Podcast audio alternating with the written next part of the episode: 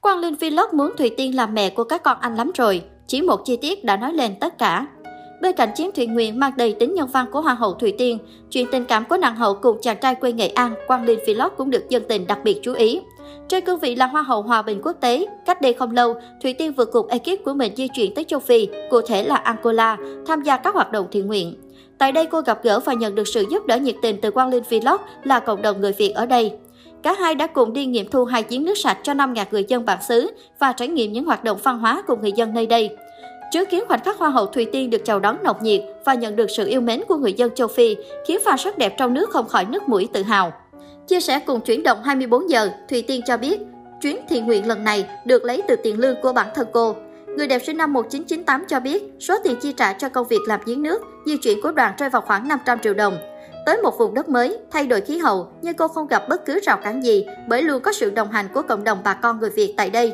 Thông qua chuyến thiện nguyện này, Thùy Tiên và Quang Linh Philos còn nhận được nhiều tình cảm của khán giả. Thậm chí, cặp đôi còn được đẩy thuyền nhiệt tình vì quá đổi tương xứng.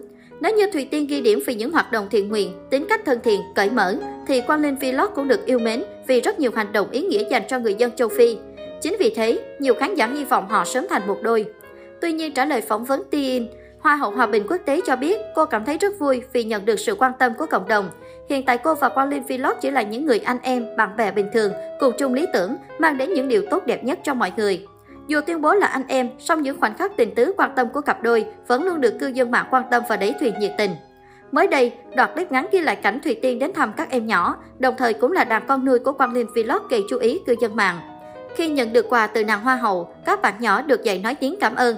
Nhưng thay vì nói cảm ơn bình thường, thì Tiêu Quang Linh lại chỉ cho các bé nói rằng cảm ơn mẹ ạ. À. Nghe đến đây, cả Thủy Tiên lẫn Quang Linh đều phải bật cười. Nhiều người cho rằng YouTuber đến từ Nghệ An chắc cũng muốn Thủy Tiên làm mẹ của các con mình nên cười khoái chí. Trước đó, Quang Linh Vlog cũng có động thái cực tình cảm dành cho đối phương. Theo đó, trên trang fanpage cá nhân hơn một triệu người theo dõi, anh đăng tải hình ảnh tạo dáng bên Hoa hậu Thủy Tiên. Cả thoải mái trong trang phục của người dân bản địa, hình ảnh rạng rỡ, tươi cười bên nhau khiến người hâm mộ của cặp đôi được dịp đẩy thuyền tích cực.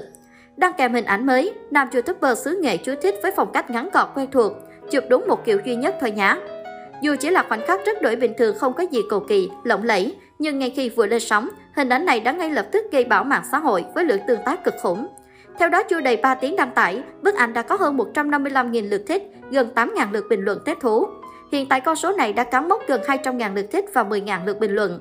Làm mẫu sau chụp ảnh cưới đã bỡ ngỡ đúng không? Mình đi châu Phi theo hai bạn này ba ngày rồi chưa thấy được về.